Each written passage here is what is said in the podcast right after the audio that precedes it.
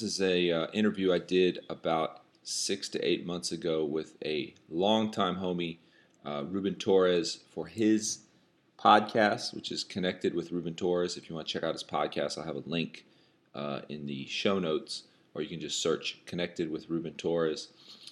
This was just such an in-depth, uh, great interview um, that it just, I just was like, I got to put it back out myself. so he was totally cool with it. But um, if you dig the podcast, please head over to patreon.com forward slash KJ52. That's patreon.com forward slash KJ52. Uh, you can get the song that I'm going to drop at the end of this podcast, along with all kinds of other goodies and stuff like that. And for those that don't know, I have launched a Kickstarter for my brand new documentary, The Jonah Movie. Uh, just search KJ52 documentary in Kickstarter, or I'll also put a link in the show notes for that. Uh, this was back in February. Uh, there's a bit of background noise because we were in the middle of a hotel, but the content was so great, I thought it was worth uh, listening to. So, shout out to Ruben. Shout out to you guys for tuning in. Head over to iTunes, rate, subscribe, etc. Love you guys. God bless. What up? What up? Here we go. Another episode, Connected Show. We uh, we're gonna be joined today by uh, old school homie of mine. Met him back in the '90s. KJ52, world renowned rap artist. Um, you know he's he's been uh, he's been consistent throughout his whole entire career, and uh, he happens to be in San Diego, so we're gonna be catching up with him. Um, we're gonna share some old school stories and uh, and kind of see how the industry's changed for him and uh, what he's up to now. So make sure you tune in, spread the word. This episode is brought to you by Milton Motion.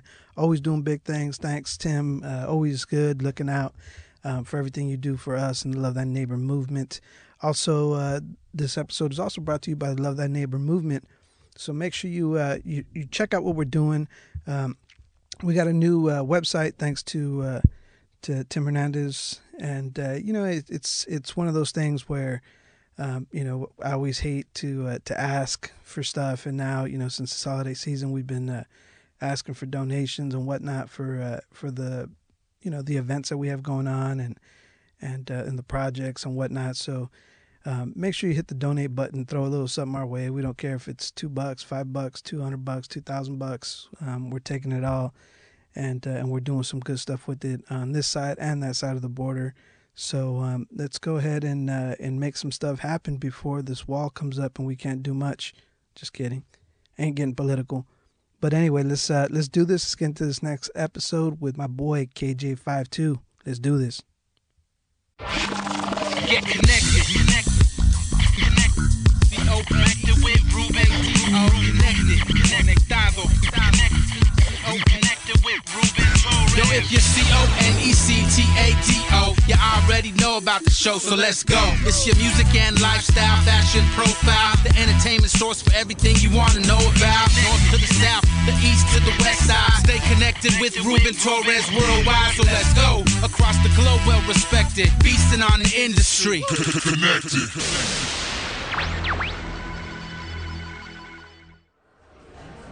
Out here in San Diego with uh, my boy KJ. What's up, man? KJ Five Tweezy. Every 20 years, I come to San Diego and do something with you. We're out here at the at the what is it? The Grand Marquis Marriott yeah. downtown San Diego. Yep. And uh, yeah, every every 20 years, I think it is. But I don't want to come back in 20 years. 60. We'll be 60. Let's not let's not talk about numbers. Let's not talk about numbers. Man. So man, um, when you told me you were out here, I just you know I was like, man, I gotta I gotta catch up. Yeah. Catch up and reminisce. Um, Man, I don't even know where to start, man. We go we go way back, man. Since, Very true. Uh, since what would you say? How 96? I met you in 96, but uh, I was a fan of POD from afar. They would come and play a spot in Florida called the Refuge, yeah. and uh, I had a good homie from high school that used to come and watch them. And uh, they would talk about just Sonny's boldness on stage, and he said, "And yeah, there was a rap group opened up for him. It's two guys, rough smoothness, something like that, something like that." And uh, and uh, yeah, so I remember just that that early scene of Christian hip hop, and um, I was always kind of, you know, I looked at Cali as like very progressive and very supportive, and there was so many things popping off in Cali. So I thought if I could ever make it out here, I could actually make it. And you did. You made it out here. I did. Well, before I made it out here, I made it to Nashville. Um, I was uh, I was in Bible college for one whole semester, and uh, I pooled my money and drove to Nashville to try to get a record deal for GMA week. I had cassette, literally cassette Yes. tapes that I had dubbed in my dorm. the King no, J Mac. I had to borrow somebody's dorm to dub them. That's how sad I was. And uh, nobody would pay attention. Nobody would listen. A little booth. Rescue Records had a sampler, and uh, it was like half, half like punk bands. The other half was rap groups. And Nobody was doing that. nobody. Yeah.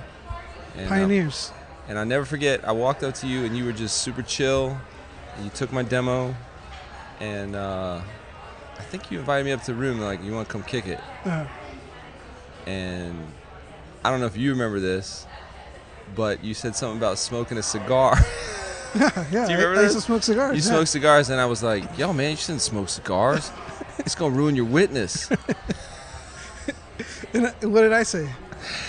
I just remember looking at your face because it was like you were like you just insulted the A and R guy, like you just called him to the mat. Of and I, I, in my head, I That's always felt like you were like something about that like caught your attention that I didn't care enough about my status to Yeah. even though even my misdirected zeal for like you know my my zeal for the Lord was sometimes misdirected and and trying to be a little bit too judgmental towards other people. I've Well, chilled out over the I, years. I, I was telling Tim um, on the way here about like when we met, but uh, I think automatically like when we started talking, um, like you know your spirit is what what I was like magnetized to. I was like, dude, you know this dude, man, you know Jonah. I was like, yeah, he's he's just dope. You know, and you were you were. Uh, Working with the youth, youth. Pa- I don't know if you're a youth pastor yet. Not yet, but, yeah. I was about to be. Yeah, Yeah. in a couple of years. and. I was like, man, this dude's this dude's about it, you know. And, uh, and you know, with the I'd, I'd gotten saved in uh, in '94, um, end of '94, '95 ish. So I was still, you know, kind of fresh. yeah. But um, but yeah, you know, I used to smoke cigars, and I just used to just to do it like I that. don't know you why I I'm so hung up on that. Yeah. But it, in, in hindsight, I think I almost felt like you, because I wasn't so, I wasn't, I wasn't gonna kiss somebody's butt just for the sake of getting a deal. Yeah, And there was something about that, even though I wasn't like a gangster street kid or something like that, I didn't do dirt. I mean, I lived in the hood, but I wasn't that. But I always really got along well with people that did come from that Yeah. lifestyle. There was something because maybe just because I always tried to be myself, I never put on any fronts, and I always just got along really well with like because people that have been like really through the ringer, yeah, they've really done their dirt. They're very mm-hmm. real people. yeah, They're very upfront. They're you know where you stand with them, and they mm-hmm. respect authenticity. yeah. You know what I mean? And I felt like without really knowing you, I was like, he's got to be one of those guys because the next thing out of your mouth was like, yeah, if you get on Rescue Records, we'll shave your head and put some tattoos on you. That that was the SoCal culture. You got You understand? Like I'm coming from Florida, so Yeah. all Hispanics in Florida like Caribbean culture. There's no like cholo culture. There's no like lowriders. There's no concept of like shaving your head and like looking like something from like a a, a, a, little homies. yeah, blood in, blood out. Movies. Yeah, like yeah. exactly. I had no comprehension of that, but long story short, um, I remember we stayed in touch, and then I got I started talking with uh, the guy, the owner of Rescue, Noah. Noah, and uh, he's like, yeah, at Rescue Records. We let all our artists write their own record deals. I'm like, hey, for real? He's like, yeah, we let them write their own record deals. So send over what you want in a record deal. And I remember sending Sent over something idea. crazy. I was like, I want ninety percent of my record Yeah. sales, and like I want to keep all of my masters, and like it was just dumb. I don't know what I was thinking. Of course, that never happened. And Yeah. then uh, you were like, "Yo, man, I think I'm gonna end up doing my own thing." Yeah, And uh, right, like we had stayed in touch for the next couple years. Yeah. Is that right? Yeah. Yeah. So I had gone on staff of the church. Me and Golden Child were like an official group. Sons, Sons, Sons of Intellect. Intellect, yeah. And uh, So you went from King, J, Mac. King J Mac. That's right. You went from King J Mac to uh, Sons of Intellect, Mm-hmm. and at that time you were already KJ52. Yes. King J Mac didn't last long, thank God. Comes my burger, praise the Lord. And all the background noise and all the stuff. We are Thank at you, the we're in the lobby here. that is a Can- burger. Can, can I get some water? Some water? Yeah. That is a. That is a huge burger. A what is that? of What, what do we? fried I, I wish I wish you guys can see this. this is What- like two chickens put together. two chickens It's with, a whole yard of with, chicken. with half a pig. I'm not eating all That's that. I'm that's trying to crazy, man. trying to drop some baby weight. Yeah, I don't, I don't know if you'd probably disappear if you drop some some like that. But we are here in the in at the Marriott, Yeah. and uh, we're in the I don't know what this area is, the lounge out here, and uh, and KJ is just macking on some Well, ridiculous sandwich burger thing. I'm gonna come back with later. and uh, no, mac it, dude. No, So uh, to knock me out for the whole night. so we're we're out here. Um, KJ's in San Diego. Tell me what you're in San Diego for. So Thank you, sir. I find myself doing these corporate events every once in a while. In this case, um, it's called Financial uh, Advisors Excel. It's a friend of mine works there, so I've actually done a bunch of content for them, writing songs, they like year-end wrap up, wrap ups, birthday wraps. I did a graffiti piece for them, probably one of the bigger pieces I've ever done. Little did I know they based their entire campaign around this graffiti piece. Yeah. And um, so they started coming to me and they basically said, hey, can you help us kind of plan some of the event? We want it to have like this street party feel. We haven't ever done anything like that. So we want it to be like art and hip hop and all this stuff. I'm like, you're a bunch of financial planners. Like, is this really what you want? They're like, yep. I couldn't be here for the whole week, so I ba- ended up hooking them up with propaganda. He's doing a spoken word piece. Uh, hooked them up with my DJ, who they locked down for the whole weekend, who I could Yeah, not use They just jack it. jacked them. But the main thing I was here to do was their, their street party. Um, I sent him a video of me doing an art walk where I was freestyling with people coming through the art walk and stuff. So essentially, what I just did was a freestyle show, um, similar to what I've just done for years and years, but just in that And, sense. and then I just seen uh, the card, right. the key cards Right. here at the Mar at the Marquis Marriott Crazy. have your artwork on them, It's crazy. which is nuts. That's You have no that's, idea. that's a that's you have a- understand, man? Like I ran from art because my parents were artists, so me art represented poverty, divorce, you know, struggle, never making it. I was like, I jokingly would say to my dad, "I'm gonna be a lawyer." That was my way of rebelling, and um, to now do art for a different purpose. Like even though I'm, I got a long way to go to get better, but you know, it's it's just a great way to express yourself. but that's something you've always had. You've always had that element of of art, the the, the graffiti, right? You know what it was? Hip hop helped me recontextualize art for me. You know what I'm saying? So like my dad was a tile painter, but I couldn't relate to that, even though it was murals and murals are murals. But hip hop made art dope to me because it was rebellious. It was getting your name out there. You know what I mean? It was taking something that was never intended to be used as art thing. Mm. Spray cans were never intended to be used for art Yeah. and they did, you know. So I just fell in love with that. I love the idea of like making your name look dope. Like it, I was always bored in class, mm. so I was trying to do my bubble, bubble name and stuff like that. So And so you own that element of hip hop, and also the rap element. yeah, Did you DJ and breakdance as well? I I, I start. I mean, like I think any kid in the early '80s tried to break dance. I breakdance. I was Like, definitely yeah, oh yeah. I I lo- was you know what? I was probably a dancer before I ever was a rapper, but I was getting into like the Kid 'n Play era, Yeah. and so like choreographed dancing and stuff like that. But yeah, I tried to DJ. I never had the hand skills. Yeah. When I worked at that church, my, my church bought me turntables. I was pretty terrible. Well, I, I uh, you know, every now and then I, I, I go out and I, I check out some of the homies' videos. Like, oh, let's see who's doing what. And I seen some of the some of the videos you you uh, you put out, and uh, you did a lot of dancing in your videos. There's several videos where you do a lot of dancing. tell, tell me about that. What what what made you switch over to do some of that stuff? I'm just saying. Something about a good, well put off, well well placed running man, the right time. So we're we're uh, we're in an era, man, where where hip hop just isn't what it used to be. Yes. Um, what's your thoughts on the on the state of hip hop right now? I don't think you can ever hold your hand like hip hop will never be able. You can't just hold it down and go, mm-hmm. "This is what you have to be forever." It's just always in the state of being recontextualized for the youth because they're always going to reinterpret it for their own generation. Mm-hmm. So I think you have to be very careful to not go, "Well, that's not the way it was for me, so it's not good." The reality is that they said the same thing about us when we were mm-hmm. kids. So yeah, for me, I I had this conversation with my DJ. It was like turntablism and scratching and cutting and mixing and all that stuff was our generation. The next generation is what the EDM DJs are doing, which is really not DJing, but it's how they've recontextualized what DJing is. Yeah. Graffiti art, for what it was for my generation, has now been recontextualized into what we would call street art or Banksy mm-hmm. type stuff or Yeah. stenciling.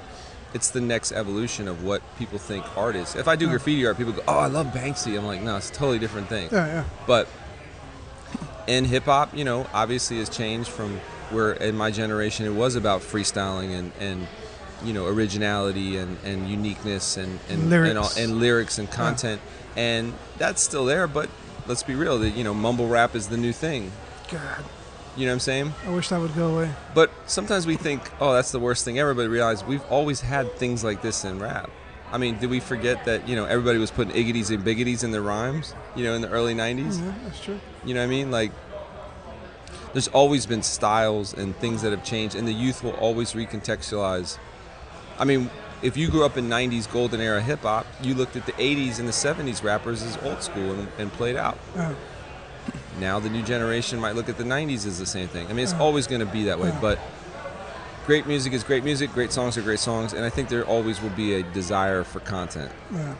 you know and the same thing with breakdancing like yeah people still break and that's still a thing but really you know that's even been reinterpreted to what it is Yeah, yeah, yeah. It's it's the evolution of, of what it was and what it's becoming is it's never going to be what it what it used to the, be. the funny thing that i did realize though is because i came up in an era where you had to freestyle now that i've still stayed with that skill set all these years later it really kind of left me as the last man standing so i can go in and freestyle for kids and they are in legitimate awe uh-huh. because i'm nobody does it anymore yeah, You know what I'm saying? Yeah. Some kids might try, but I had to come to a realization that that is not the test of what a dope rapper is anymore. But if you can do it, it's still like a way to be like, oh crap. yeah. Dude's doing it. You, you see what I'm saying?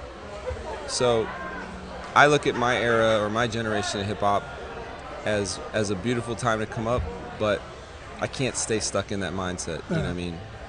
So Well, let, let's let's take it to the business side of it real quick.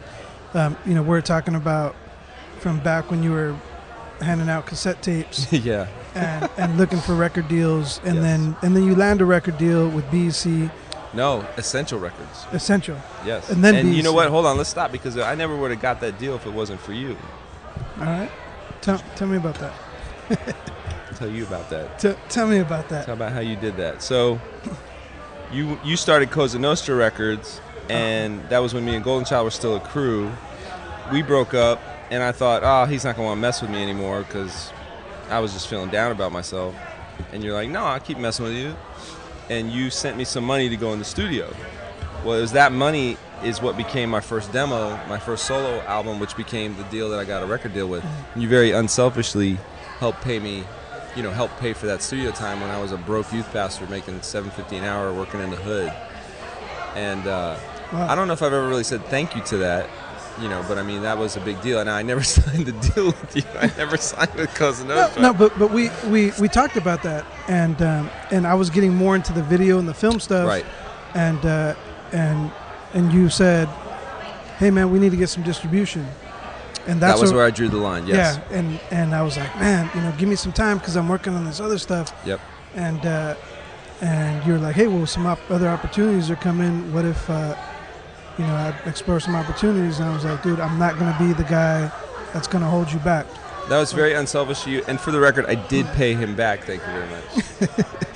But Do you know remember what? that when I paid you back? Yeah, yeah. But you know what? Sent you the to, money. To, to me, I, uh, I I never expected anything out of it. Like to me, like I said, when, when we met back in '96, to me, I was like, this dude's heart is is what makes the difference. And and to this day, that's why I've always like just even like reach out every like once a year or whatever it is. Like, Yeah. yo, you know, what's up, man? What are you doing? Just you know, because you're heart of it. I, you know, I, I am mad at you though. You didn't get me on MTV's The Cut. Yeah, those those the other white kids that, that I got into. Ruben had a weird affinity for white rappers when I nobody know. was touching white rappers. Right, I'm telling you, man. I, I could have uh, I could have just blew open the doors with that whole thing. Yeah, um, Talking about ill harmonics. Yes, Yeah. And Playdough. Um, Playdough's still one of my favorite MCs. that's awesome. Playdough's really Yeah. dope, man. Uh, He's one of the few guys left from that era Yeah. that's still doing. I mean, granted, we're in two different markets. I feel like he's mainly in the main mainstream. Would you say? yeah, yeah, yeah. But um, And then Dirt was my other white rapper. And uh, you Yeah. were like the white rapper whisperer. for uh, man, I should have stayed in that niche right there. I'm telling you. So okay, so then you got these deals, Yes. and uh, and tell me like what what changed when you got these deals? Well, so the money, the money that you gave me, and then the money that this little couple at my church gave me, I went into the studio to work on my first album, which became Seventh Avenue. But all I really wanted, like going back to what you're talking about, all I really wanted to do was press up my music and give it away. That's literally all I wanted to do. I wanted to go on the streets because I was working with housing project kids, and those kids were basically, you know, they had nothing. So you saw my heart, and so did this, you know, so this couple.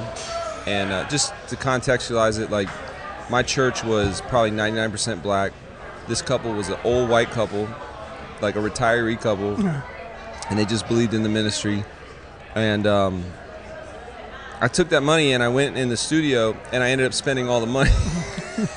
all the money went to the record, and I'll never forget this because I was like, all right, you know, I'll get a record deal, and then I'll get my advance, and then I'll I'll be able to give out my music. And I never forget God really like impressing my heart, like you need to be obedient to what I told you to do in the first place. I'm like, God, I make seven dollars an hour at this church.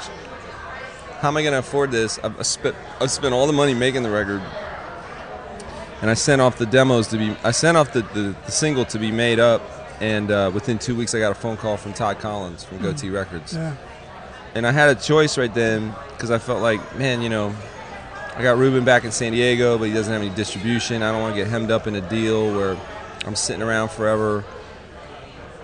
I'm gonna go for this deal. Todd kept me hanging for like six months. I finally ended up signing with Essential Records, and and I'd always heard stories of just people just just burning people, you know, Yeah. especially in the money department. And I got my first advance, and I was like, I had never gotten that much money in one sitting. Uh-huh. and the temptation was to like be just keep the money man. Like you got bigger problems. And i was like no. Integrity would tell me go pay him back for his investment even though i have no legal obligation to pay him back. But i knew that the people that believed in you when you were nothing you know those are people that you always stay connected to mm-hmm. you know what i mean they knew you when you were nobody they believed in you when you were nobody else believed in you I find it interesting that here I am all these years later, 20 years later, I'm back independent, putting out my own record. yeah, yeah. Well, we'll get to that part. Well, anyway, We'll so yeah, so I got my deal. I hit the road. I got dropped within six months. It was a terrible situation. So I what- gave it all up, man. Like I gave it all up to hit the road, and, and within six months, the label's like, "We're not, we're dropping you." why? Why'd you get dropped? Because I didn't sell enough records. They were like, "We invested this much." They were owned by a secular company, mainstream company, and they said, "You know what?" Yeah, it was EMI or something. They were owned. Well, they were owned by Jive. Jive. Yeah, they were owned by Jive Records, and um, it was like the era of Britney Spears, and everybody's Yeah. selling millions of records on Jive, and they're like, "Here's this little white boy, he sold twenty thousand copies." They're like, "Dump him." And uh, I gave up everything, and within that first year, man, I I, I had got my car repossessed. Uh, I went, you know, severely in debt from not paying my taxes. I got evicted from my apartment almost. Um, got dropped by the label, and uh, and all that money I burned through within six months. Wow, It was crazy. It was a terrible time. wow. Some dark times and It was very dark. I, I was looked at it as like a, a broken experiment. Uh. It was like Nashville was like signing all these Christian rappers at the time, Uh. and it was supposed to be like the next wave, and none of it popped. wow. You know, Selling twenty thousand records today, though. I know, would be like a success. that's- Yeah, Isn't that It's crazy? like top of the charts. it'd be like uh, this guy's multi-billion platinum. yeah, Yeah, but um, it taught me a lot. It taught me just about how not to spend your money, how not to live in excess. It also taught me that God's calling is not based on whatever your circumstances are. And so I had to just push through for a year. No labels would sign me. Nobody in Nashville would sign me. They were. I was looked at as a, a busted experiment. And it wasn't until Blake Knight from Ill Harmonics kind of passed along that he was working with Tooth and Nail. yeah. Because I sold off their contract. Right. To, Isn't that uh, funny how that ended up happening? they would always, they would always be like, "Yeah, Brandon rescued us from rescue." well, yeah, they weren't even actually on rescue though. I know, right? But uh, but yeah, he he did um, because he had offered me a job, um, Brandon. He had offered me a job um, to run that hip hop label. Really, to run Uprok. I didn't know that. Yeah, he'd offered me a job, but he wanted me to move up to uh, Seattle, and I was like, like, uh-uh. Nah, dude, what the heck? Heck no. What the heck's in Seattle, dude? We can. Are you going to get Yeah, street can- tacos? Yeah, so we can do it right here, dude. You know, and I didn't um, know that. So yeah, so he was just dead set on wanting to do it up in Seattle, and I, I said no, and I said, but I got these guys for you, and I just I sold off that contract to them, and and uh, that's when I just went full. You were into- done with music by then, weren't you? Um, I, I still dabbled here and there, but um, but uh, I got more involved in the, the film industry and, and, and video, and just jumped into doing that, you know, full blast, and you know, the rest is history. I always find it hilarious that a Mexican former rapper was responsible for the careers of Tone, Tony, KJ52, No Harmonics, POD. Like that's some major connections. that's crazy, right? And to me, I'm like, dude, you know what? Um, You saw things in people that most people never did. Yeah. Why? Like I'm curious to know why is that? How did you? What did you see? um, I, I'm, I'm- I'm supposed to be asking the question. I know, but this is you're- you're answering my childhood question. That's 20 years ago. Why the heck would you? Um, Why would you mess with me? My skills were not. no, no, great. you know what? Like I My said, my demo I, wasn't that great. I think it was it was the heart of it, dude. And uh, Record labels don't sign people because they have good hearts. I, I did. Because I, I signed Tone, I signed Dirt, I signed you know I signed the, you know the ones that I felt that you know I was kind of, you know pushed towards and uh, and I, I think that that was my my part of yeah you were you were dope. I mean you weren't the dopest but you were dope.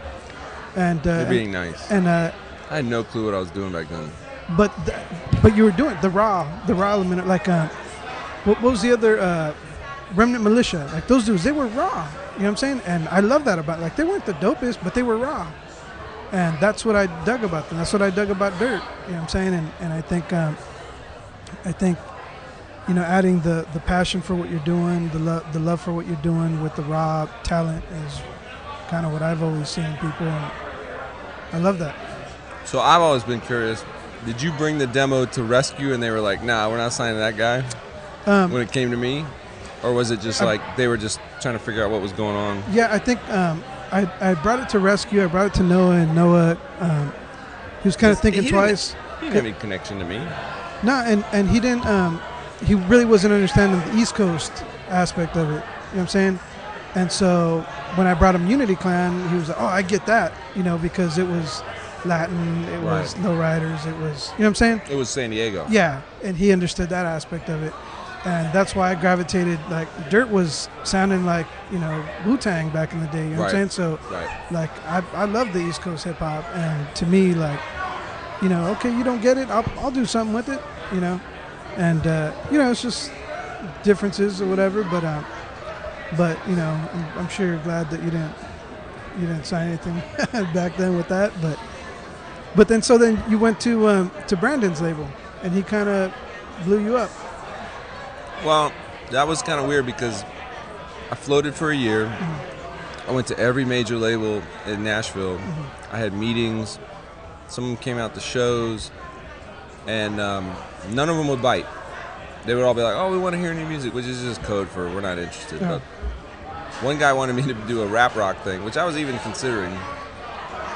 But I just knew I was getting the runaround, and um, out of nowhere, you know, Brandon offered me a non-exclusive record deal, which never happens in the music industry. Yeah. So essentially, I was able to, I could sign to him and sign to a whole other label at the same time. So it was, I kind of, in my head, I was like, you know what? I'll just, I'll just float this record deal for now until I get a Yeah. bigger deal. I'm gonna go ahead and sign it, not knowing that he would do a better job, you know. But you understand, like I had a very clear-cut plan of what I was gonna do on my second album. I, was, I knew exactly the songs I was gonna do. I knew the image I was gonna project. I was in total revamp, rebranding mode. And I brought that to all the Nashville labels, and all the Nashville labels literally were like, "Well," oh." and Brandon was like, "Okay."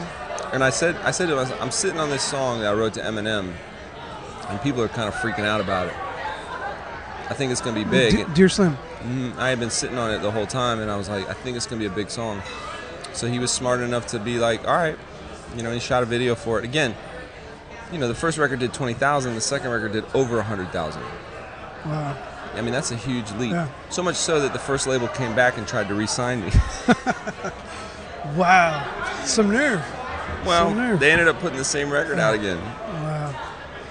Yeah, that's how they do. They revisit that one. Oh, since he, And that record ended up hot doing now. it ended up doing another 70,000 copies. It was Wow. crazy. as long as you get paid royalties on it.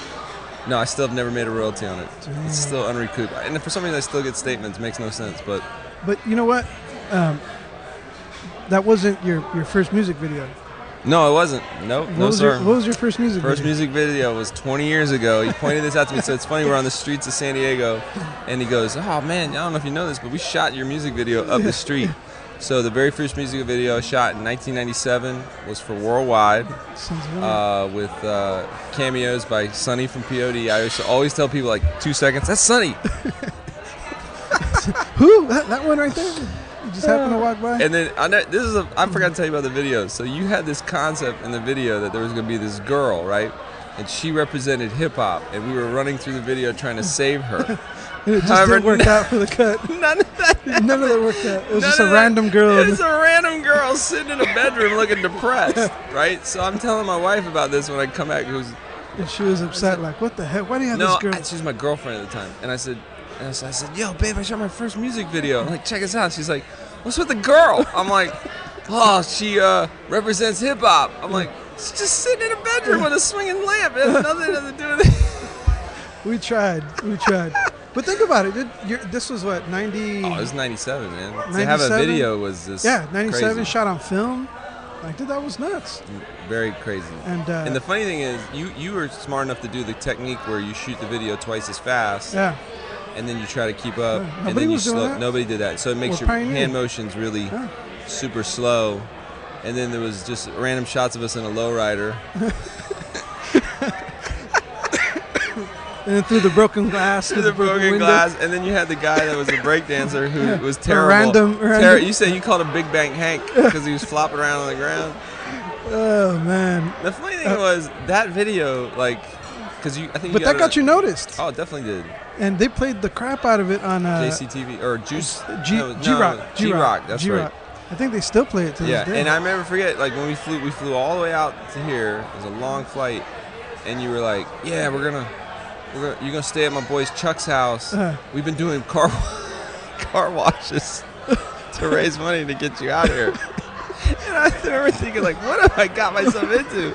And I didn't know. Car wash. I don't know who Chuck was, but it was like like I knew Chuck had like Chuck- Chuck was Chuck was no joke. yeah. Like Chuck was no joke. And I'm out here with Golden Child. He's Yeah. freaking 16. Yeah. He's a snot nosed little 16 year old kid, and um, he he he was being such a pain that day on the video shoot, and I had to threaten. Yeah, I was was gonna tell his dad. Yeah, I told his, I was gonna tell your dad how you acted, and he just sh- he shaped up right away. Yeah. yeah, he was he was being a little diva Yeah. Yeah. But, and uh, I remember we shot hoops in the in the street, and Yeah. it was Sonny who lived across the street, right? Yeah, Sonny Wuv, both of them.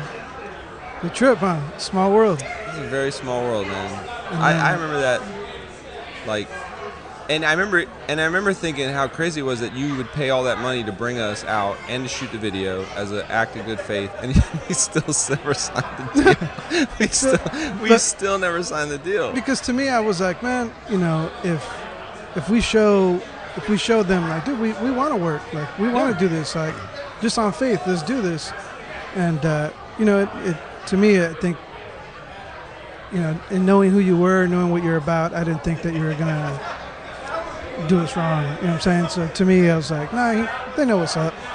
And then after you met Chuck, you definitely knew, like, okay, I'm not gonna mess with these guys. I don't ever think I thought about that. Um, to me, integrity was always really important. You know, being a man of your word. But I also was like, just the one thing I just was like, I can't sign a deal if there's no distribution. Yeah, I think you, I think we gave you a bunch of CDs. yeah, we sent out packages, you- some yeah. dope, some dope packages. We're It's talking to we're talking to Sony. time, we're talking to a bunch of different um, a bunch of different distribution companies, but uh, we didn't lock anything down, and and um, I ended up kind of going more into the film side of stuff, and was what it was. But how have record deals changed since since then? There is no record deals. Like not not the way I got a deal. Yeah. I mean, record labels are really just glorified management companies now in a lot of ways, and and um, so yeah, I mean the deals now are what they call 360 deals, and they take 360 degrees of your of your um, revenue. They never did that with the deals I got. It was just strictly about making music. but um, I've also realized that you don't need a label anymore. Like you hmm. really don't. Like unless the label and, and there's no artist. That's the other thing is there's no artist development. It's just all labels do is they find a pre-existing thing that's doing well and just try to throw some money behind it. Yeah. And that's just the sad state. And Back somebody- in our time, there was artist development. artist development They'd, was, they'd polish you up and Yep. make you a rock star. Yeah. and or shape make you tell you to shave your head and put And tattoos, tattoos on on. Yeah, yeah, that's very yeah. important. That was our that was Rescue Records, uh, Rescue artist Records, development. Artist development. like he's like, I'm gonna trot you out to some of the cholos. I'm gonna trot you out to some of the cholos, shave your head, and give you tattoos, and and, and they'd be like, "What do you mean I can't pray to Mary Holmes?" Never Dude, forget you said about that. it. You cracked me up when you said that. Didn't we? Did we go out to some of the um, events out there in, in uh, at the GMA thing? We think we- might have. I I think we we probably did roll. I know we definitely did Yeah. hang. I'm I sure. think because it was like GRITS were performing, and I don't know what else. Yeah. There was all kinds of stuff going on out there. That's a but it- very different time. But anyway, so now um, on the business side of it, you you went, you did all these record deals. Yes. You got to a point where where you were being told you're just you're too old to do this. I ain't. Well, I don't. I don't think anybody specifically said that. Now, granted, some people said that through someone else, Mm-hmm. so I have to filter that. But absolutely, well, the sentiment is that if they're going to sign anybody, they want to sign a new artist. Yeah, And I've been around too long that I'm definitely not signing a 360 deal. yeah. I did have lab- label interest, but it just didn't make sense anymore. You know? So now you just put out a record. Yes, Just what was it, last week? last Friday. Last Friday you put out a record. Yes, my first independent record in First 17 independent, years. crowdfunded, Crowdfunded. and it's on the top of the Billboard charts. Yeah, it's crazy. And t- tell me about that. I mean, uh, so I uh, well, uh, I did my last mental album came out through my manager's label. Uh, since then, we have parted ways, unfortunately. Uh, and uh, How many albums you got? Like eleven albums? or something? I don't even know, man. Yeah, you got a ton of If you count side projects and like you had remixes, the you had the band. I might have, I might be around twelve or thirteen, Ah. something like that. But uh, What was the name of your band? let's not talk about it. It's very not important. You had It wasn't even a band, man. It was not a band. You know, Peace of Mind. I did this thing called Peace of Mind. It was a side Peace of project. Mind. It was literally out of anger. I did that thing out of anger because I got tired of all these rap. I kept getting dissed by the industry, and I'm like, y'all keep running out these rock bands. I'm like, I can go out and do my own rock band Yeah. just to say I did it. The whole thing was an was an experiment. Like Yeah. there was no band. It was just Pete doing all Pete Stewart doing all the guitar work, and uh, and that was it. And Todd doing the programming. Still sold twenty thousand records. It was hilarious. Anyway, um, And then you were also part of DC Talk for a little bit, right? I had to throw that in there. you know, the first time that ever happened, I just stood there dumbfounded because they went on for ten minutes, and I'm like, and they're just like, man, I just I appreciate your music, I appreciate everything you've done. And I'm like, you know, my Jesus ego's. Yeah. No, no, no, they didn't get to that. That's what I'm saying. They said it at the end of the ten minutes, so my ego just keeps getting inflated. Yeah. And then he goes, man, I just, you know, I've been following you since you you were in DC Talk all these years, and I'm like, excuse me. they're like, That's awesome. yeah, you know, I just think it's crazy how how you're still relevant. And, da, da, da. and I'm like, who do you think I am, man? Like, I thought, well, that was an isolated incident, and then it happened again, and then it happened again, and I thought people just don't pay attention. Toby Mac, right? They think you're Toby Mac. Is, They would think, you know, I hate the I hate the stereotype, but it was always in the deep south. Uh. God bless the deep south. yeah, that happens. So you've been compared to Eminem as well in the Right. industry. Yes, yeah, all the way back in '98. You know, I've, I've, I've heard some tracks though. There's some similarities. You've done some Well- songs, some Eminem-ish. here's the funny thing, right? So the, the record that you helped fund, Mm-hmm. which became Seventh Avenue, that record was done independently before I had a deal. So I did most of it before I got signed. I was trying to create a voice that would be unique. I didn't know I, that was my problem in Sons of Intellect. I felt like my voice wasn't very unique. So I was trying to create a sound. I never listened to an Eminem record. Didn't even know who he was. I did started doing open mics in South Beach, and uh, they were like, "Oh, you gotta check out this Eminem guy." I still never heard his music. My album was done, finished, gets picked up. He comes out before me by a couple months, and then my album drops, and all of a sudden everybody's like, "Yo, this guy sounds like Slim Shady." I'm like, "How would I have this convoluted plan to sound like Eminem if I never even heard his music?" But it didn't matter. So by default, I became associated with him, and it's probably just because of the fact our registers of our tones sat in a higher register, nasally, you know. So it is what it is. I don't fight that, but it was never an intentional thing. If anything, I started dumbing down my rhyme schemes to not be like, "Hi, Renee, toss a live grenade in your driveway, and I drive away." Like I'm Yeah. purposely not trying to rhyme in that s- structure. Never listened to his records, but it, it, yeah, it was a thing that dogged me for years and years and Yeah. You're like the Christian Eminem. Well, I realized then is that the same reason why I like Christian rap because it was an alternative to me. That I began to fulfill that same thing in people's lives, and so Yeah. I was like, it's kind of wrong for me to to shoot that down. Yeah. If someone goes, "You got me off Eminem," to be like, "No, I didn't," because I don't even sound like him. I'll just be like, "All right, cool," Yeah, you know. And then of course it didn't help that I wrote a song to him, and that went through the roof. yeah, yeah. That that was kind of like took you to a whole nother another I level. never thought that would go anywhere. I mean, like Yeah. it's a 24 bar verse song, you know. And did he listen to it? Well, that's the thing is uh, uh, because of POD. A lot of people don't know this, but Dave Sosby was um, POD's road pastor at the Yeah. time. He was with Sonny Mm. when uh, he saw S- Slim and and uh, went to Sonny and said, "Do you think I should give it to him?" And Sonny said, "Yeah, man, go for it." Nice, And it was because of POD he was able to give Eminem my song. nice. Did you ever hear anything back from? I mean, he put out a song a couple years ago called "Be Careful What You Wish For," and it talks about a fan who had been praying for him and how it had been weighing on his mind, and how, you know, he didn't read every letter he gets. So it sounds like it's, it's a response. I don't know if it is. You know, I can't guarantee it, but it sounds like it. I, I did talk to his ex-wife when she was in jail a lot. I was able to talk to her through a uh, prison Nice. guard. I've met people that know him. I met the guy whose aunt married them. He got married Wow. in the Assemblies of God Church in Kansas City. The trip.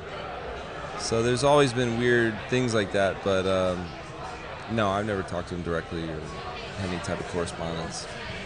Wow. If I never did, I it wouldn't matter. yeah, I mean it was still monumental. But y- you um, you had a couple songs, um, fan mail, Yeah, where um, where there's you know there's there's people talking about how your words and your your music affected their life. Um, t- tell me a little bit about that. I mean, basically, you know, just started getting letters. I mean, kids like, I was suicidal. I put your music on, it stopped me, or I'm still suicidal, or I'm self-injury. I like to cut myself. I just realized there was just a litany of things that kids were going through that I was a blind eye in the church too, you know. So, I mean, I just write songs that are based on where people are going at or where they're at, and that was really all it was Yeah. that's what fan mail came from. You know, it was literally based on real letters. I used actual fans on the chor- chorus parts. It was dope. Um, if there's any reason why I'm still able to be around, is that the two things I've always tried to do is listen to God and listen to the people, Yeah. and that's it keeps you a long career. You know.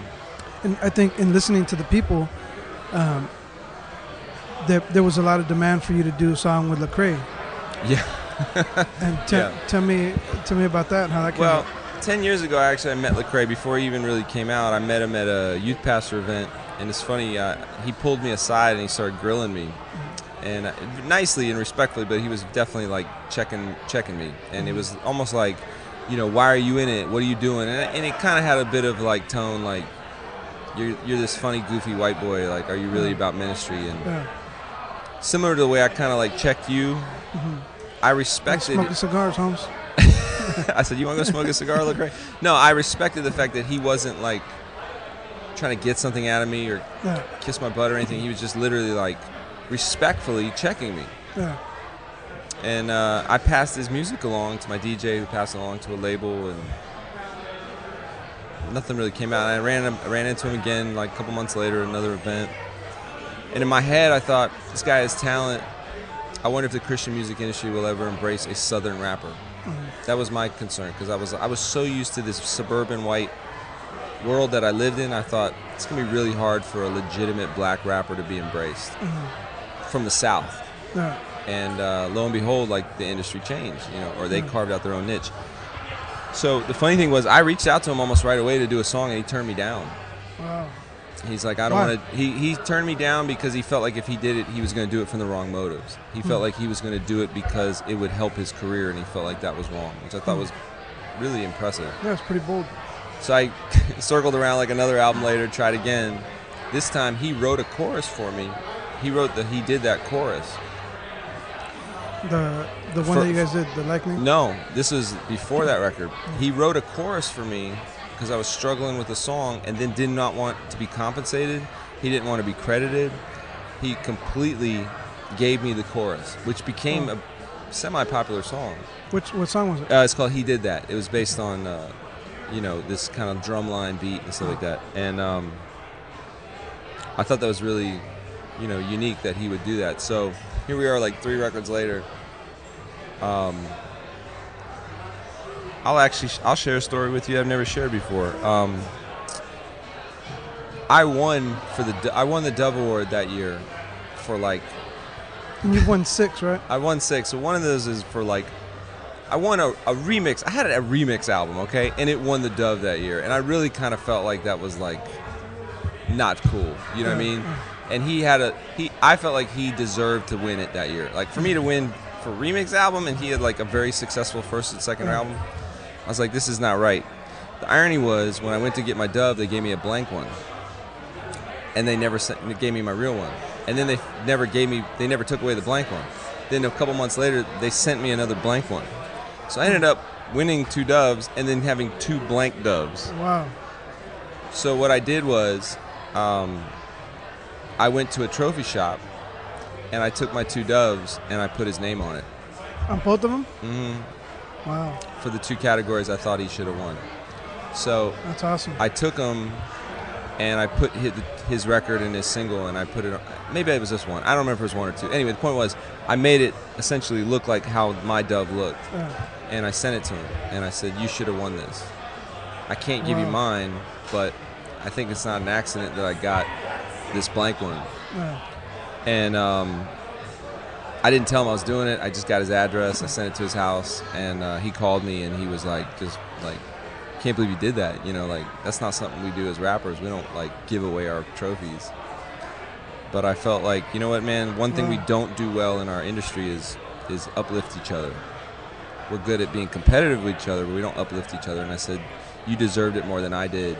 And uh, whether you ever get one or not, uh, I want you to know that I believe in you Wow. and I believe in what you do, and you should have this. And we prayed together, and uh, I think that was probably a turning point. I think that's when he kind of realized like I wasn't in it, you know. I said, and I told him too. I said, you made me check my motives years ago of why I'm trying to collaborate. So I want to in turn just tell you that I appreciate that because that helps me. So that's where they like me came out of. You know, that was essentially then when he was like, okay, let's do a song together. And um, I said, well, if we're gonna do something, let's not do the typical Jesus rah rah song. I said, let's talk about things that nobody wants to talk about. Let's talk about racial issues. And that's where they like me came from. You know. Yeah, I was, I was digging the video too. Yeah, hot. yeah. So that was uh, it was a it was a watershed moment for Yeah. my career, um, because in a lot of ways, you know, not that things started fading for me because they never faded, but I did notice my sales dipped, and you know his sales were going through the roof, and you know there was a point in me where I had to kind of go, okay, you know this is I'm moving into the next phase of my career, which is becoming a longevity artist, where it's not about sales, it's just more about legacy and and things like that, and maintaining and you know stuff like that, and so. Um, that video to this day has the most views of any video I've ever done. Yeah. Still do it live. Um, That was dope. It was a yeah, you know, and the funny thing was, it kind of preceded any talk about racial issues in the church. I mean, now you hear it all the time. Christian rappers talk about social issues all the time now. Yeah. Nobody was talking about it back then. What what uh Back then, like it was so long ago. do you, do you think at that point in your career like you both needed each other like he needed you and you needed him I don't think he it- needed me as much as a white voice needed to say what was being said, and a black voice needed to be said, and it needed to be said together. yeah. You know what I mean? Um, and I don't even know if I necessarily needed him, but I needed his voice. I think that's really what it was. It was a cultural exchange. That's the best way I can explain it. He had to talk about what it was like to be a black male embraced by the white church. I had to talk about what it was like to be a white male living in a black world of either hip hop or my upbringing and the fit and the struggles that you deal with that. So that's where we met, and then, then literally going, we're from two different worlds, but we have more in common than we don't. No, You know. that's dope, man. And the funny thing is, I don't even know if I would write that type of song anymore. I don't think he would write that song anymore. Hmm. But it was a moment in time, you know. Is is there any other um, like in within the industry? Is there anyone else that you would want to collaborate with that you haven't? Honestly, at this point, probably not. I mean, maybe Toby. We've never really done a song together. I don't know if that'll ever happen, but I mean, uh, Weren't you just brought up on stage to do like something? a couple years ago. Jesus Freak or Yeah, something, huh? well, I've done Uh, Jesus Freak now with everybody except for Kevin. uh. Toby, ironic. I was I do Toby's music camp like every year for like seven years now. So he brought me up in the middle of his performance, and he goes, uh, he was like, uh, he goes, I thought he wanted me to hype man for him. He just like steps aside and goes, go ahead, do my rap. He's like, I already heard you do it a million times. Yeah, I see videos all the time popping up everywhere. Well, I've you done doing that. Right, that but you know what? I'll be honest with you. I think uh, there were always was a bit of between me and Toby, just a not a weirdness because there was always a great mutual respect. But I, I kind of I didn't understand his place in the industry until I became similar to his place in the industry. So I had said something one time in an interview like, "Oh, I hope to have a career as long as Toby's. You know, he's in his mid 40s. Well, he wasn't in his mid 40s when I said that. He was still in his early 40s. Oh. But in my head, I'm like, oh, I'm complimenting you. Yeah. But it's really kind of an insult. you know what I'm saying? But I didn't understand it as a man in his 30s. Yeah. So now that I'm older, I'm going, oh dang! If some like kid like gave me an extra five years right now, Yeah. I'd be a little irritated with that. Yeah, yeah. Something about that night, I, I went to him and I apologized and I said, I totally understand what I did now, how that was kind of wrong, and me being thrown in the mix with Jesus Freak and the legacy that doing, you know, the version on Newsboys and he's like, I hope you understand that I have nothing but great admiration and respect for you, and we've always had great conversations, and I just, I just hope you understand that. And um, he goes, Oh man, of course, you know, and and um, I don't know. I just, I guess, I think now I understand what it's like. Not nowhere on the level that he's been through, but I do understand what it's like to be in an industry where they don't understand hip hop, and you have to do so much dumbing down yeah. you know, just to survive. Yeah. The best thing he ever told me is when I just met him. He goes, he goes, I've always tried to play to the entire room, and I thought, huh. It's a good piece of advice. And that changed my perspective because I didn't play to the whole room when I was coming up. My goal was like to hit the one hip hop head with these bars. Yeah. And and speaking of like the industry as as a whole, Yeah. um, do did you ever not want to be labeled as a Christian rapper? I think maybe in the Sons of Intellect days, I don't know if I necessarily ever said don't call me a Christian rapper, but we definitely were on some like covert. We had some Yeah. like weird thing about like we're going to infiltrate the behind the enemy lines, and like I was all this military stuff. I don't think I ever took it as an insult, but yeah, there was times where I was like maybe a little bit deflective of the label, but Well, you know, like when we we're doing the POD thing, it was Right. like, well, you know, the Beastie Boys aren't Buddhist rap or you know Buddhist rock, Buddhist rap. Why why are you labeling us, you know, a, a Christian band? Like we're not. You know what I'm saying? Like it was always that. Like wait a minute, we're doing something Yeah, for everyone. But I would see I would counter that statement by saying it's not like the Beastie Boys ever rapped about Buddha. it's true. Whereas the content, if you, if the content of your music, maybe not all of it is about Christ, but if it is talking about Christ, then that's why people want to label you a Christian rapper. Yeah. You know what I mean? And were you were you anti that though? Like No, I.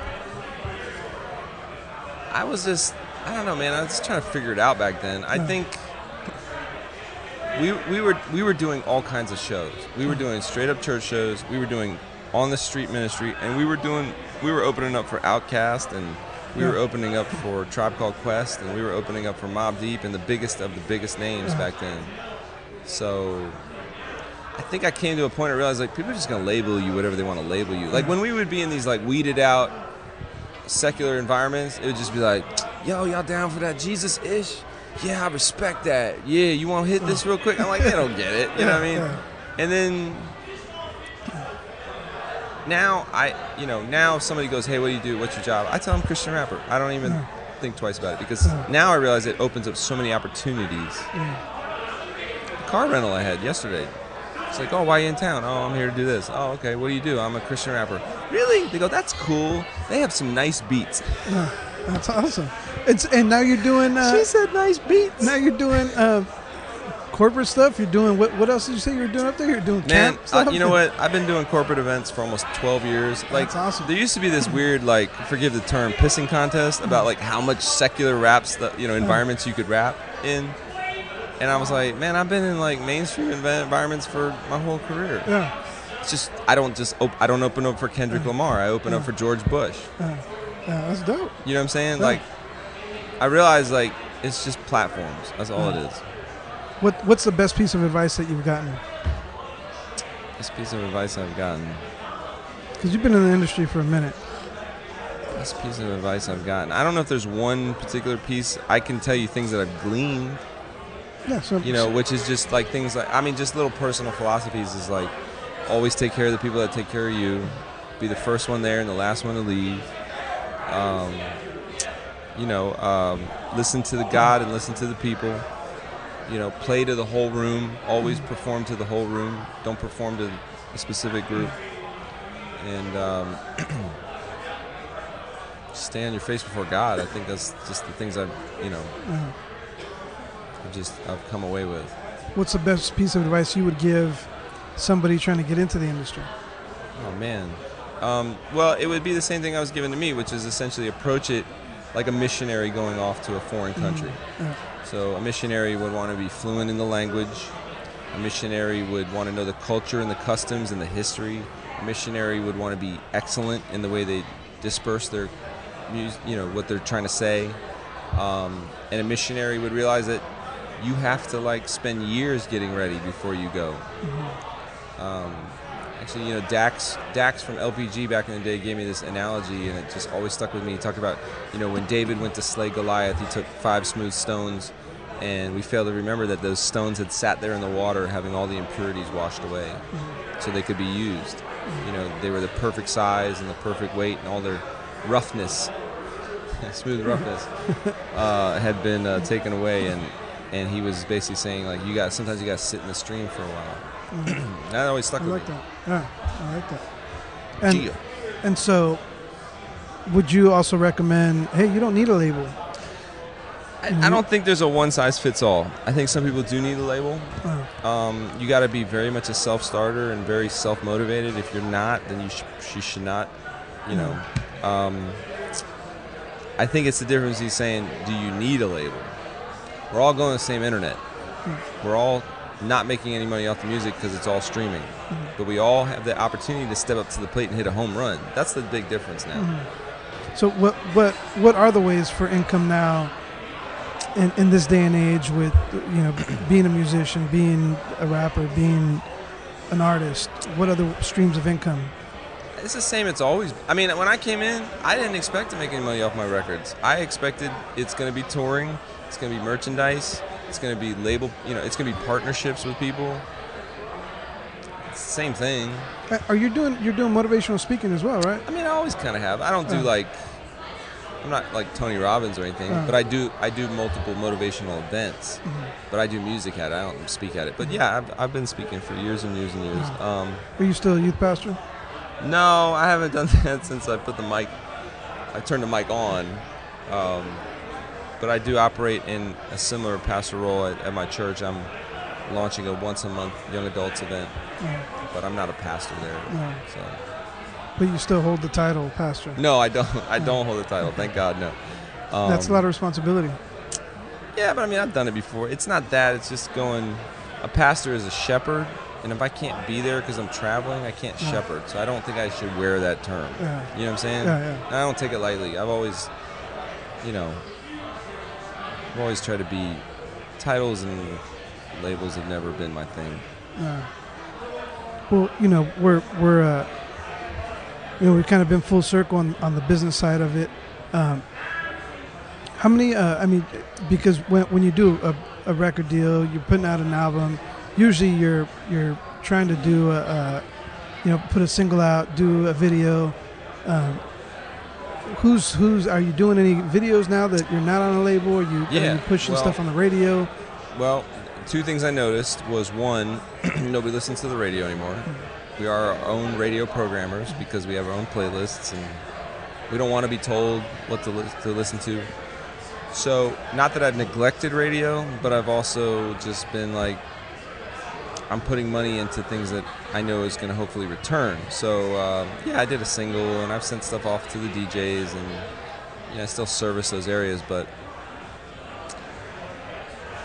Christian radio is so weird. Like they're gonna play whatever they feel like. You Yeah. can say, "Oh, this is a single." They're like, "Nah, we're gonna play this song." Yeah, It's just a convoluted formats. But uh, uh, and and also I noticed is that you can shoot a music video, and people can love it, and they only watch the first minute of it. Yeah. Like our attention spans are so Yeah. little. Yeah. So I'm like, why am I spending all this money shooting music videos when you don't make any money back on the video? Nobody mm-hmm. buys the song. Mm-hmm. Nobody buys the album.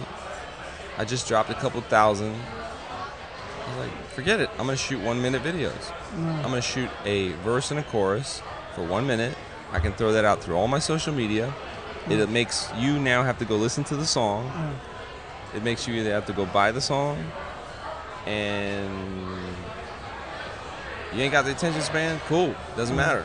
Uh. I can shoot eight music one minute music videos for the price of one full length video on your iPhone. on my iPhone. Boom, done, done, Done. deal, done deal. Yeah, times done changed, dude. Times have changed. Dude, we, you know, we're shooting, you know, big old cameras on film. We had to go develop it and go do colorize it, go do all that stuff. And No, now it's like, oh, let me pull Nope. out my uh, my iPhone and drop it on. People Uh, took Canon. Facebook Live. People took photography cameras and turned them into video cameras. it's nuts, man. It's nuts. Times done changed. But no, man. I know uh, we're creeping up on an hour here, Yeah. and and, uh, and it's and it's getting late. But uh, man, I want to thank you for your time, man, and, and, and sharing your, your wealth of knowledge that you got in the in the music industry. Um, hopefully, we can we can touch base soon, and you can share some more stuff. But um, you know, you've been you've been traveling. You're yawning, and, uh, Sorry. and we're out here in the middle of It's uh, two fifteen in the morning we're uh, back home. it's like a, a lounge, just food and drinks and all kinds of stuff going on over here. But um, all kinds of madness. No, no cigar smoking, but you know it's it's close. But uh, but no, thank you for your time, man. Appreciate you, man. Uh, carving Thank- out some time for me Thank to come you for and do this. 20 years of Ruben in my life.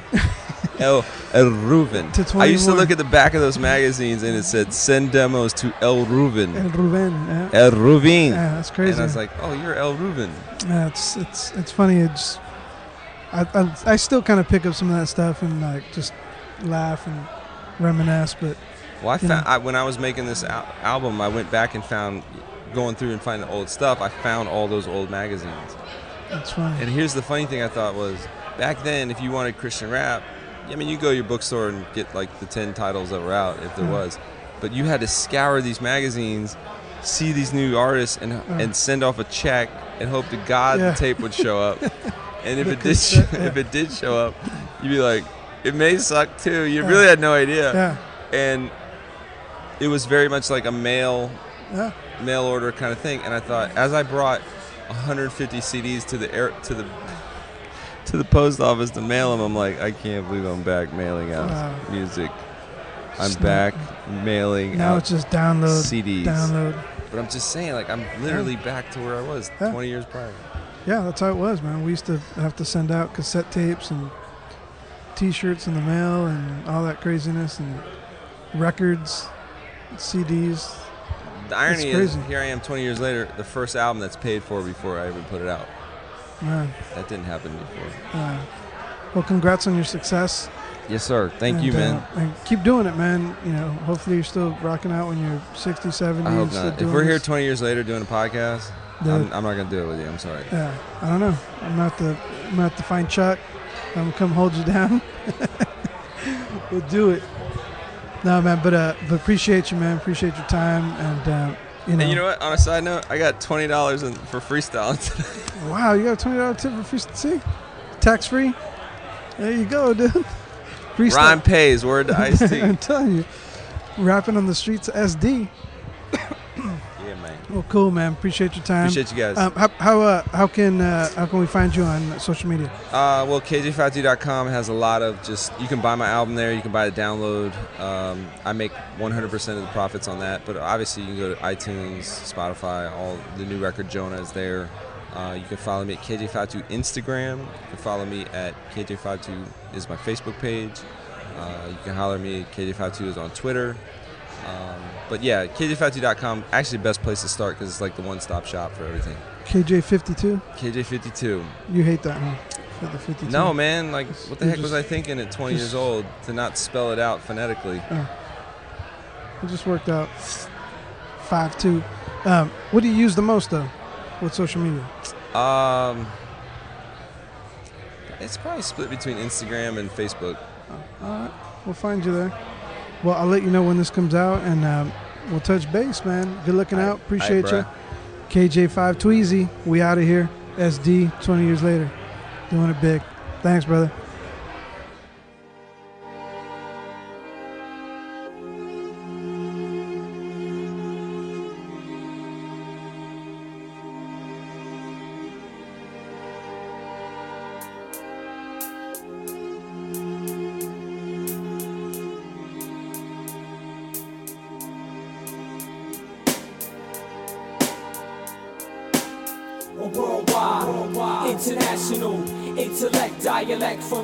Spiritual, the original, born again miracle, a worldwide, worldwide, international, a worldwide, worldwide, international, intellect, dialect from the spiritual, the original, born again miracle, a worldwide, worldwide, international. Longitude and latitude circle the globe, become international. The golden child lifestyle. So many rhymes, and yet I stay versatile. Just a street soldier, constantly on the prowl, making sure that my clique stay original.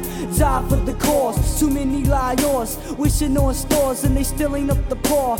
Yet just a fraction. See my reaction. Attack with the fatness. Never ever whack this. You need to go home. Your whole crew need practice. You lack this. Yo, son, I trust in the scripture.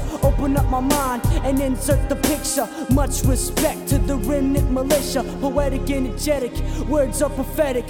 Vocal cord to swords, rhyme behind closed doors. Metaphors are constantly linking up my pores. Blink spiders ink, the way that you think. Your crew and your rhyme style have become extinct. Slick like Rick, number one draft pick. MCs make me sick with their alcoholic beverages. Time to grab the microphone and take away their privileges. a worldwide, international, intellect, dialect from the spiritual, the original, born again miracle, a worldwide, a worldwide, international, a worldwide, worldwide, international. Intellect, dialect from the spiritual, the original, born again miracle, a worldwide, a worldwide, international. I span the whole globe. Blow up like Chernobyl, kick the vocal, I be the local, unsocial to those starting rumors. You're coming in and out of style like shell toes and pumas. Sin be like tumors, I got the cure.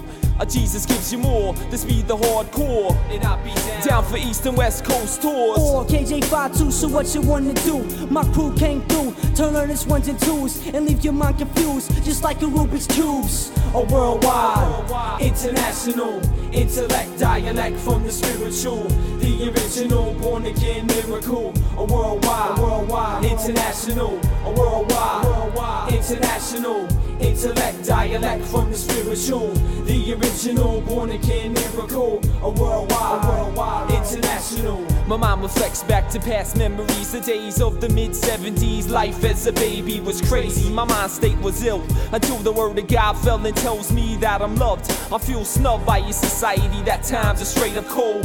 I was told that a man died, the truth unfolds. Before my eyes, I realize that the devil's lies. Keep my anger bottled up inside. I strive, I try to set myself free. With alcohol, females, popularity. But it can never be. The answer to my poverty came from the one abused but still remain true. I to myself and in time helps some to far away. But still I pray, hang on for brighter days. Cause my old ways have been changed. This might be strange to those living on the outside. But still I let it loose. I bring it worldwide. International. Intellect, dialect from the spiritual, the original, born again miracle, a worldwide, worldwide, international, a worldwide, worldwide, international, intellect, dialect from the spiritual, the original, born again miracle, a worldwide, worldwide, international. Continental, continental intellect span to